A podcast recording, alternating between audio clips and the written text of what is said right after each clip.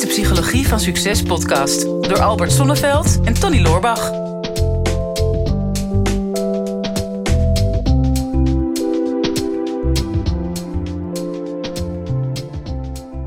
Tony, ik weet niet wat ik aan jou zie, maar heb je eigenlijk wel ontbeten vanmorgen? Ja, net, net nog. Vijf Ja. minuten geleden stond je naast. Ja, ik was met hele andere dingen bezig. Nou ja, je had deze intro al voorbereid. Ja, nou ja, dus eh, dan moet hij toch. Ja, er ging een banaan in en wat nog meer? Alleen een banaan. Ja, en dat is een bijt voor jou. Nee, de laatste tijd verschilt een beetje. Ik ontbijt niet zo heel vaak meer. Nee. Als ik, als ik 's ochtends niet sport, Ja. dan, eh, dan doe ik intermittent fasten. Dus dan ga ik pas om 12 uur eten. Intermittent wat? Inter- intermittent fasten. En dan, eh, dat, eh, daar, ga, daar ga, ik, ga ik best wel goed op qua energie. Dus eigenlijk gewoon vanaf 12 uur pas eten. En dan eet ik eh, tot eh, maximaal 8 uur s avonds. Ja, niet in één keer, maar Oh, die uren. Ja. En dan van 8 uur s avonds tot de volgende dag 12 uur dan, dan niet. Dat red ik alleen niet als ik 's ochtends sport. Maar ik heb vanochtend niet gesport. Alleen omdat wij nu gingen podcasten, dacht ik van nou, ik wil wel het beste van mezelf geven. Ja. Dan doe ik er even een banaantje. Want dit is best wel hard werken. Ja, ja dat, is echt, dat is bloed, zweet en tranen. Ja. En dan intermittent fast. Is dat dan weer zo'n nieuwe hype? Want tegenwoordig hoor je, je hoort echt van alles over. Nou ja, dan moet je weer keto. Dan moet je weer inderdaad eh, een bepaalde periode niet eten. Ja. Eh, ja, misschien ligt het aan mijn leeftijd dat ik het niet allemaal meer kan volgen. Mhm. Maar werkt dat voor jou? En volgens mij zijn er best wel veel vragen over wat, wat nou wel werkt en wat niet werkt. Ja, we hebben daar een vraag over. Die zal ik even voorlezen. Ga ik dan iets daarover vertellen? In hoeverre ik daar iets over kan vertellen. Want ik ben geen voedingsexpert. Dus ik zal ook geen adviezen gaan geven. Maar ik kan er wel iets over delen. Maar we hadden een vraag gekregen van eh, Victor. Beste Tony, beste Albert. Ik ben groot fan van jullie podcast. Ik luister trouw elke week. Super bedankt voor het maken. Ehm, in een aantal podcasts hebben jullie het over voeding. Voeding wat je energie geeft en wat je energie kost. Jullie zijn nooit echt ingegaan op deze zaken. Ik begrijp dat dit per persoon erg kan verschillen. Maar misschien willen jullie ervaren delen hoe je je leven hiermee succesvoller en rijker kan maken. Oh ja, ja. die twee woorden die resoneren. Dat is de Ja, pure voeding natuurlijk. precies. Rijker en succesvoller. Ja, en op zich een lastige vraag, want het is natuurlijk en psychologie van succes. En, en het is natuurlijk niet, eh, eh, het gaat niet ook per se over voeding of Jawel. over, over gezondheid. Jawel, Tony, Tony, Tony. We, Psychologie we, we hebben, we hebben geestelijk voedsel en we hebben fysiek voedsel. Oh ja. Lichamelijk voedsel. En eh, volgens mij met deze podcast eh, verzorgen wij rijkelijk een hele brede dis of maaltijd aan eh, prima ingrediënten Ja. in de vorm van geestelijk voedsel. Oh ja. Oh, daar kunnen we hem inderdaad wel op insteken, ja. Ja, dat is alleen dat, dat hele intermittent fast is niet per se een spiritueel proces voor mij. Dat, Nee? is, dat is gewoon... Nee, ik, ik, ik probeer de afgelopen jaren best wel wat, wat aan mijn voeding te verbeteren en aan mijn gezondheid. Ik doe veel met sporten, de hele tijd met de personal trainer gewerkt. Ja. Ik volg ook wel graag wat, eh, wat gedachtenleiders, zoals bijvoorbeeld eh, een goede vriend van ons, eh, Richard Telet. En, eh, en eh, hij noemt bijvoorbeeld ook van, nou, een van de dingen die bij mij resoneerde was eh, eten is ontsteken, zei hij. Ja. En ik merk vaak ehm, dat ik wat meer ontstekingsreacties in mijn eh, leven, in mijn lichaam en in mijn huid heb dan dat mij lief is. En ik merk van, nou oké, misschien dat het voor mij nuttig zou zijn om dan wat minder vaak te eten. Ehm, en dat is eh, de voedingscoach die ik nu ook eh, mee gestart ben, die zei eigenlijk ook van ja, probeer alleen te eten als je honger hebt. Drie keer per dag en niet meer dan dat. En probeer ehm, eh, ja, zoveel mogelijk uren in een dag te hebben waarop je niet eet. Hè. Dus probeer Ja. dat eten een beetje samen te pakken. En dat is iets wat, wat mij eigenlijk heel goed bevalt. Ik merk als ik niet sport in de ochtend, dan heb ik niet die directe eiwitten nodig. Dan kan ik echt prima tot 12 uur kan ik gewoon eh, niet eten. En dat ga ik, qua energie ga ik daar eigenlijk heel goed op. En ik merk eh, ja, dat dat ook bijdraagt aan minder eh, ontstekingen. Maar goed, dat durf ik geen, geen conclusie aan te verbinden. Want dat is maar één van de factoren. Hè. Dus dat is Ja, de reden ja. waarom, ik dat, eh, waarom ik dat wel doe. Ja, en dat is denk ik ook heel ingewikkeld. Hè? Want heel veel mensen die, ja, die volgen weer een hype op internet. En dan is dat het weer helemaal. En ik, ik, ik ga wat langer mee op deze planeet. En Ja. ik heb natuurlijk al heel lang allerlei diëten gewoon gevolgd. Puur vanuit interesse. Natuurlijk ook vanuit het opleidingsinstituut. Hebben we altijd gekeken, ja, voeding is een heel belangrijke factor. In mijn vitaliteitspyramide staat voeding eh, heeft een belangrijke plaats, maar niet de allerbelangrijkste. Maar mensen zijn er wel mee bezig, want ja, dat is tastbaar. Ja. weet je wel. Dan kunnen ze vastgrijpen, ze kunnen het meten, hoeveel calorieën gaan erin, hoeveel calorieën gaan eruit. Ehm, nou ja, en dan, dan denken mensen de snelste oplossing te hebben door dan maar weer snel een dieet te volgen. Sommige mensen die gaan dan op vakantie naar Curaçao en dan willen ze een wasbordje. En dan in één keer denken ze van, nou ja, weet je wat, het moet er weer strak uitzien. Laat ik maar even gaan crashen. Ja, ik ben bijvoorbeeld zo iemand. Op zo'n... Ben je... Oh, sorry. Nee, nee, nee dat, dat niet per se. Nee. Nee. Maar ja, en dan, dan hoop je dan weer even snel met een dieet eh, terug te komen op je oude gewicht. Maar helaas is het zo dat 95% van alle mensen die een dieet volgen...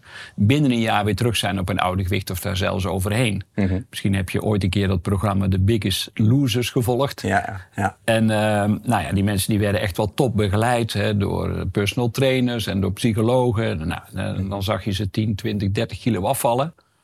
Maar ja, als je dan een, la- een, een- een jaar later zijn ze weer geïnterviewd. En dan bleek inderdaad dat ze bijna allemaal weer terug waren op hun oude gewicht. ja.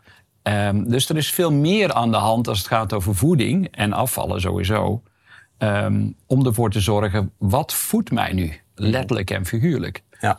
En nou ja, ik begon een beetje met, ja, er is geestelijk voedsel en er is lichamelijk voedsel. En die twee hebben ook met elkaar te maken. Dat is heel interessant. Op het moment, bijvoorbeeld, als je veel prikkels hebt en je hebt veel geestelijk voedsel tot je gekregen, moet je maar eens opletten of je dan juist meer of juist minder wil eten.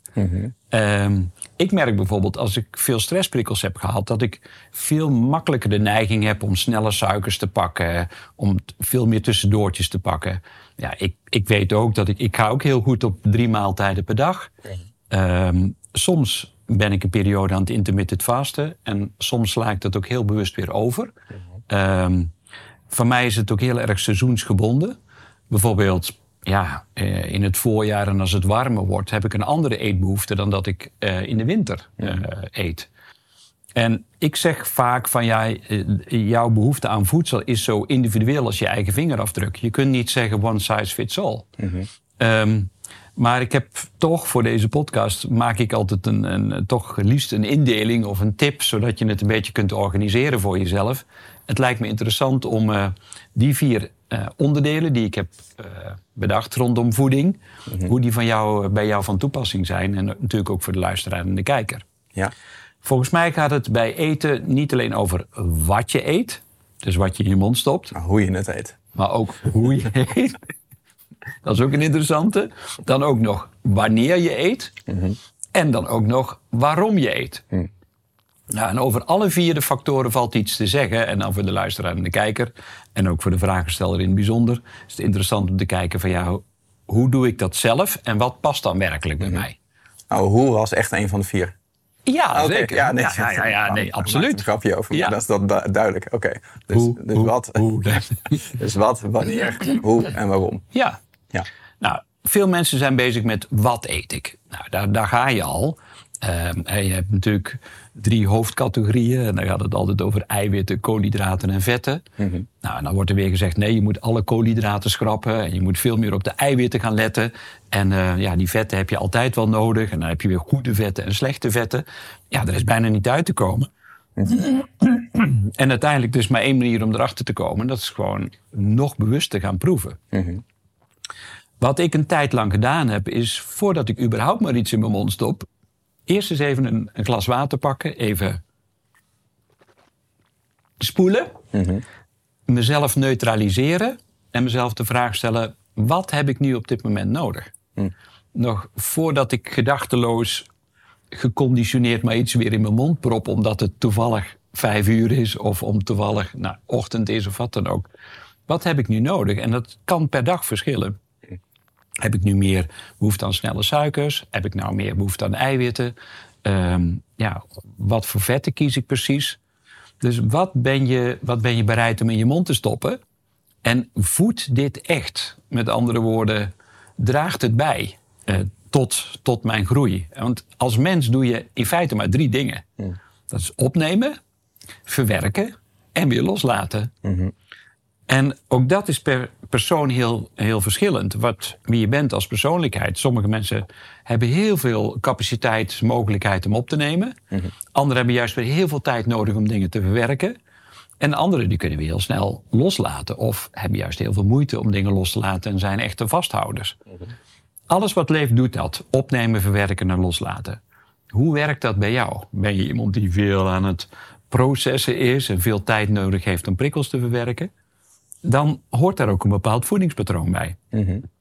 Dus nou, laten we nog even stilstaan bij wat je eet. Ja. Nou, hoe zit dat bij jou op dit moment? Het is nu, de, het moment dat we het opnemen, is het uh, nog winter. Ja. Uh, heb je een bepaalde behoefte om bepaalde dingen in je mond te stoppen? Um, nou, normaal gesproken, het is nu, wij nemen dit in januari op. Ja. Dan is er geen behoefte meer aan alcohol en zoet. Want we hebben het dan net verzadigd in december. Hè? Dat Ja. zullen de meeste mensen herkennen. Ja. Ehm, en, en met koud weer krijg je natuurlijk behoefte aan ander soort eten. Hè? Ja. hebben gisteren eh, een wandelingetje in de kou gehad in de regen. Hebben we lekker eh, een bakje erwtensoep gegeten in Ja. de kou, waar de dam van afsloeg. Nou, Ja, heerlijk hè? als het over wat gaat, dat heeft ook een emotie. Ehm, ik ben toevallig ben ik net een, een voedingstraject gestart dan met, eh, met, een, eh, met een dame die me daarin begeleidt. Voor mij om gevarieerder te gaan eten. En dat komt een beetje uit dat stukje wat. Want Ja. ik ben daar al best wel wat jaren mee bezig. Ik ben mijn hele leven een hele moeilijke eter geweest. Als het over eh, groene voeding ging. Ja. Dat betekent dat ik eigenlijk vrijwel geen groen at vroeger.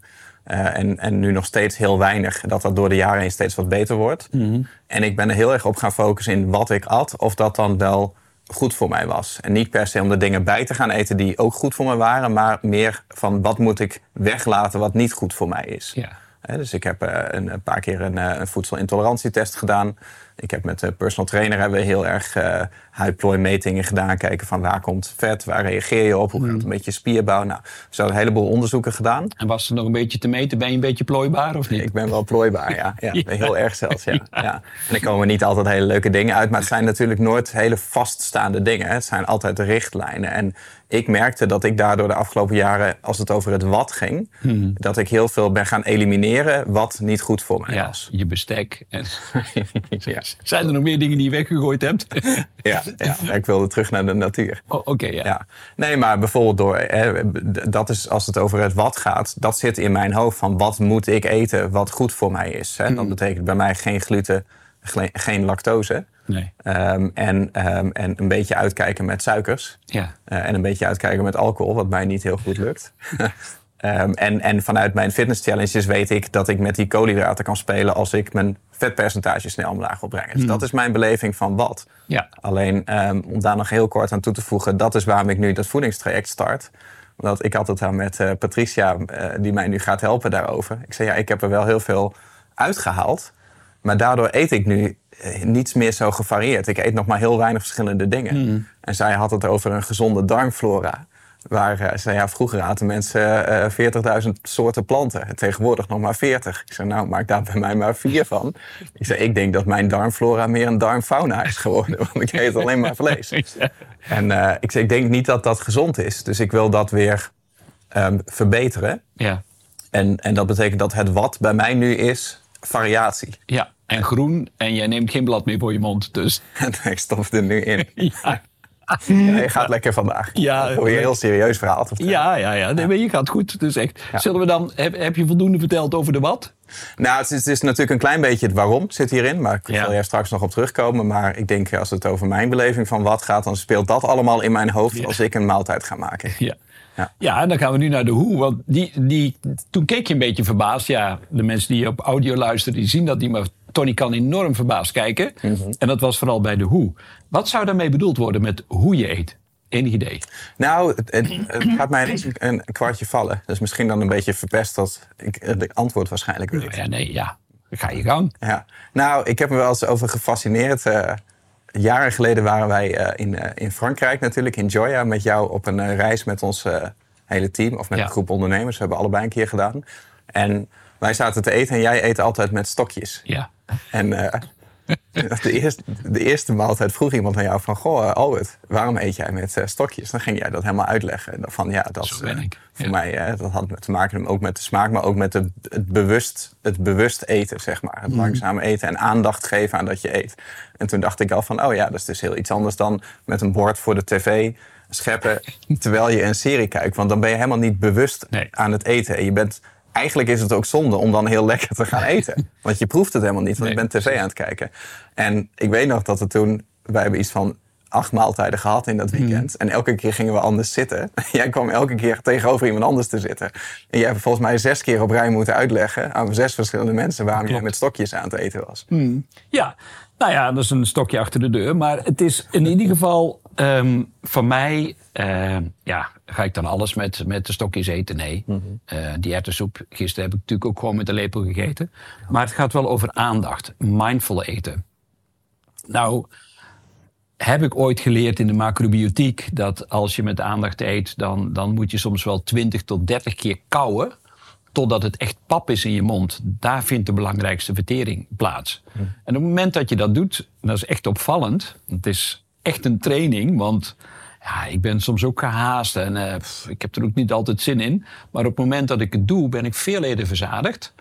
Ehm, ja, ik, ik besteed altijd aandacht aan, ook niet alleen eh, wat ik eet, maar hoe is ook de tafel. Hè? Dus ik, ik steek altijd een kaarsje aan, ik zorg altijd dat de tafel gedekt is, ik zorg altijd voor een bepaalde sfeer.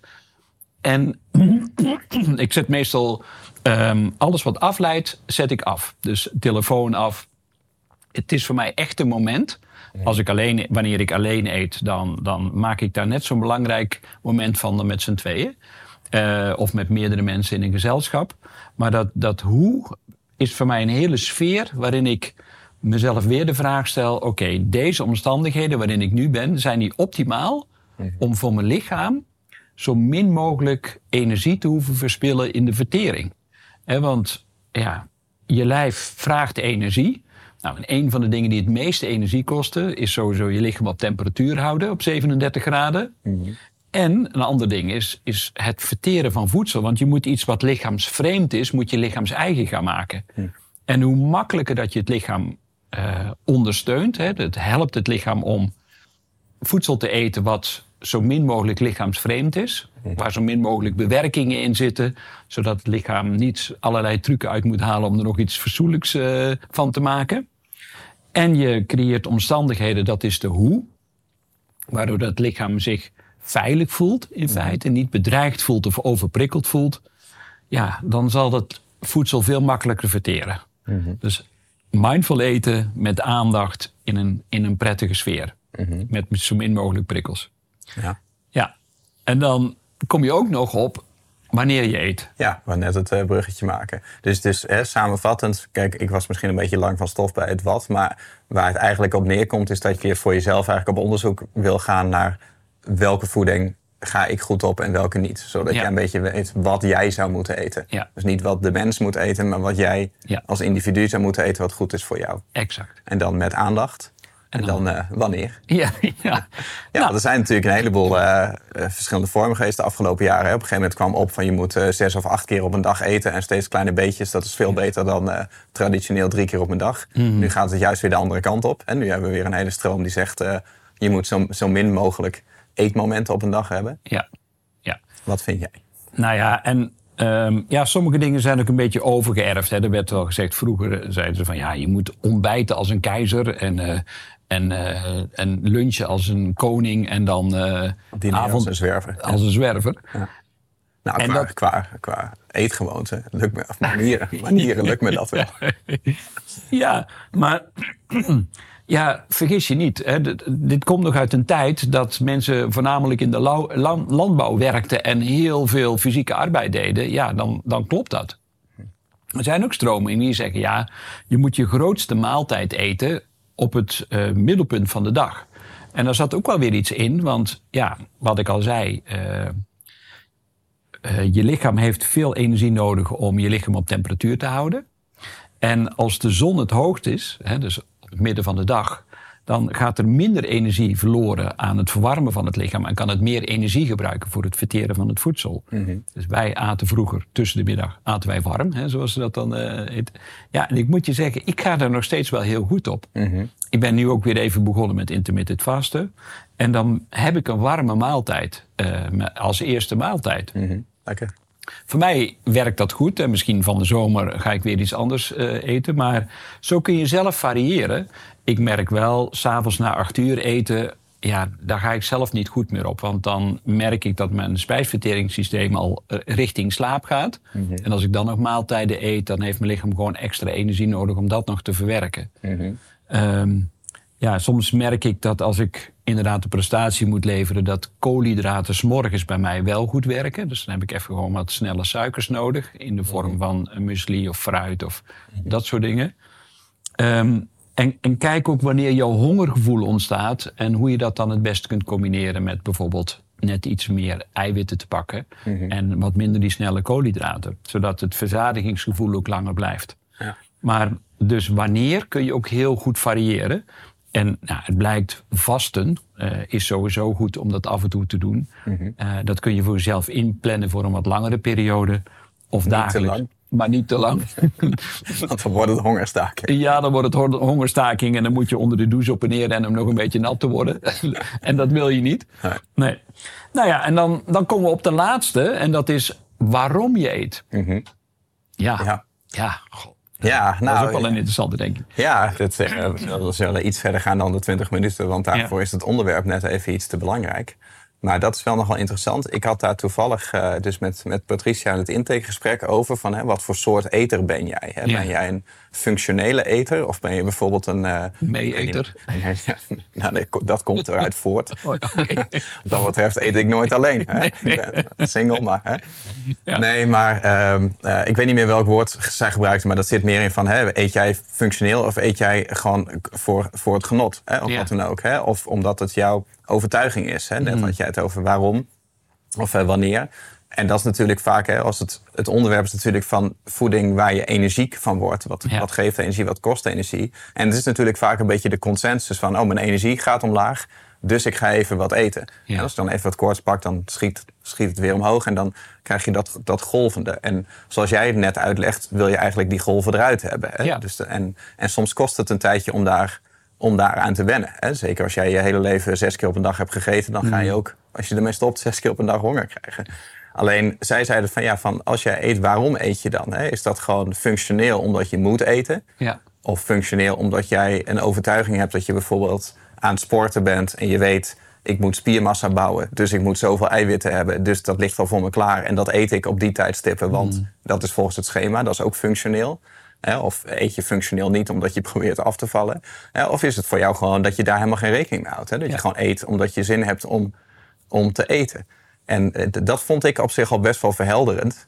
Om te kijken van wat is daar de balans eigenlijk tussen. Ja, nou ja, het, het- uiteindelijk draait alles om bewustwording. Daarom hebben we deze podcast ook in de wereld eh, geroepen. Hè, om eh, mensen te helpen met bewustwording. Bij waarom zijn er voor mij altijd drie vragen. En het eerste is, ehm, ja, eh, heb ik buikhonger? Dus, dus vraagt de motor om brandstof? Nou, dan is het gewoon ja, bijna functioneel eten van ja, ik heb nu energie nodig, dus ik eet. Hè, dat is buikhonger, dat kennen we. Dat hebben we eigenlijk niet zo heel vaak, zul je merken. Want als je twee of drie keer per dag eet en je eet volwaardig, dan is dat echt wel verzadigd. Maar dan heb je ook nog smaakhonger. Smaakhonger is geconditioneerd. Smaakhonger is, je stopt bij het benzinestation en oh, wilt u een reep chocola bij? Nou, dan werk je die naar binnen of dat broodje op het treinstation. En dan de eerstvolgende keer dat je weer bij dat benzinestation eh, komt, dan gaat al de associatie werken. Oh, ik heb zin in chocola. Of Ja. op het trein, ik, ik wil dat broodje weer. Dus dan ruik je die wekige harkstaaf in dat gele plasje in dit kartonnetje al. Ja. Is Je heerlijk. nou, dat wil je dan. Nou ja, de, ehm, en die smaakhonger is geconditioneerd. Hè? Dat, dat zakje chips bij, eh, bij de Netflix-serie. ehm, of dat blokje kaas en dat wijntje erbij. Dat is allemaal geconditioneerd, maar dat heb je niet nodig. Maar je lichaam gaat er wel om vragen, omdat dat geassocieerd is. Is er een verschil hè, bij jou tussen smaakhonger en buikhonger? Ja, en dan heb je ook nog de emotionele eter. Die ja, gaat eten op het moment dat er een emotionele leegte niet gevuld kan worden. En ja, de eerste, eerste verdrietige ervaring was eh, waarschijnlijk als baby dat je je voelde je alleen gelaten of je had het koud of je had honger of wat dan ook. En dan kreeg je de borst. Man, als je een beetje geluk had. En dat was warme melk en die was zoet. En daar vond al direct de associatie plaats. Als ik verdrietig ben of ik voel me niet helemaal lekker, ja, dan word ik getroost met iets wat direct in mijn mond komt, heel oraal. En dan, dat, dat geeft een, een bepaalde warmte, een bepaalde smaak. En oh, dat is meteen bevredigend. Ja, ik zie jou ook alweer, het gaat helemaal mis, maar Nee hoor, ik probeer je te concentreren op Ja, voeding. Een wel En- visueel brein. En, en, zo hebben, en zo hebben we dat geleerd. Dat, dat je, ja, eh, als, als het pijn is, dan is het, eh, ja, een snoepje erop. Of pak maar een koekje. Ehm, ja, en dat is, die zijn vaak het meest hardnekkig om eruit te krijgen. Dus de waarom eet ik. Nou ja, doe ik dat vanuit buikhonger, doe ik dat vanuit smaakhonger of doe ik dat vanuit emotie? Dat is een heel interessant onderzoek. En dan zul je merken dat naarmate dat je bewuster wordt, dat je meer ontwikkelt persoonlijk, dat je eetbehoefte ook gaat veranderen. Als je in één keer zegt van nou, ik heb niet zoveel zin meer in vlees. Of uh, ja, ik ga juist wat meer vegetarisch of veganistisch eten. En dat is een heel interessant proces. En daar komt dan geestelijk voedsel en lichamelijk voedsel weer bij elkaar. Op het moment dat je jezelf echt geestelijk weet te voeden, dan heb je een hele andere behoefte als het gaat over lichamelijk voedsel. Ja. Ja, nuttig wel om het zo in vier fasen te zien. Ja. Ik, ik, heb, uh, ik heb lang niet zoveel ervaring als jij uh, in voeding. Want ik heb ook de helft van de levensjaren. Maar de afgelopen jaar wat meer mee bezig geweest. Alleen ik merk wel van... het is heel verleidelijk om achter een bepaalde autoriteit... een nieuwe hype of een expert aan te lopen... en 100% dat te volgen. Hmm. Um, en en dat, daar kunnen ook goede dingen in zitten. Maar ik heb ook wel gemerkt, van, er zijn zoveel tegenstrijdige geluiden. En precies wat jij zegt, wat voor de een goed is, is niet voor de ander nee. per se heel goed. Nee, absoluut um, ik denk dat het nuttig is om dat voor jezelf te gaan onderzoeken. Um, en niet per se conclusies van een ander over te nemen, maar gewoon op, jou, op jouw lichaam te testen. Ik denk dat deze vier stappen daar heel, heel nuttig voor zijn. Uh, en ook wel om uh, de lol in het eten voor jezelf te houden. Dat is iets waar ik heel erg tegenaan liep. Dat als je echt puur functioneel gaat kijken naar het moet gezonder of het moet uh, voor mijn spieren opbouwen of het moet slanker of je bent echt op een missie, dan wordt dat heel snel functioneel eten. Ja. Volgens andermans schema, wat je vaak krijgt. En dan gaat, dan gaat het plezier eraf. En dat is bijna niet vol te houden. En dan kijk je uit naar het moment dat je er weer van af bent. En dan mag je jezelf troosten met alle slechte gewoontes die je daarvoor had. En het is zo raar dat je een heleboel dingen waarvan je weet dat ze goed voor je zijn. Dat als je ze eet, dat ze misschien net iets minder lekker op dat moment zijn. Maar dat je daar de hele dag plezier van hebt. Hè? Kort pijn, lang geluk. Dat je jezelf mag troosten met kort geluk, lange pijn. Hè? Dus dat je eigenlijk schade doet aan je lichaam. Dat je daar dan de rest van de dag bijvoorbeeld last van hebt. En ik denk dat je daar alleen maar van afkomt. Um, als je, als je uh, jezelf gewoon goed leert kennen. Hè? Ja. Dus, dus waar, waar ga ik goed op? En dan uh, denk ik dat deze vier fasen daar heel goed, uh, heel goed bij werken. Daar doen we het voor. Nou, voel jij je nou ook gevoed door deze podcast? En uh, ja, je, je hebt nog niet op YouTube gekeken. Dan zou ik zeker zeggen, ga even naar YouTube. Ook even een duimpje. Vinden we altijd leuk om te krijgen. Daar voeden wij ons weer mee. Dat is ons voedsel. En uh, nou, laat nog even een reactie achter wat jij doet om jouw weg in de voedingswereld uh, te vinden. En uh, nou ja, misschien kunnen wij er ook weer iets van leren. Dankjewel en uh, graag tot de volgende aflevering. Dit is de Psychologie van Succes podcast door Albert Sonneveld en Tony Loorbach.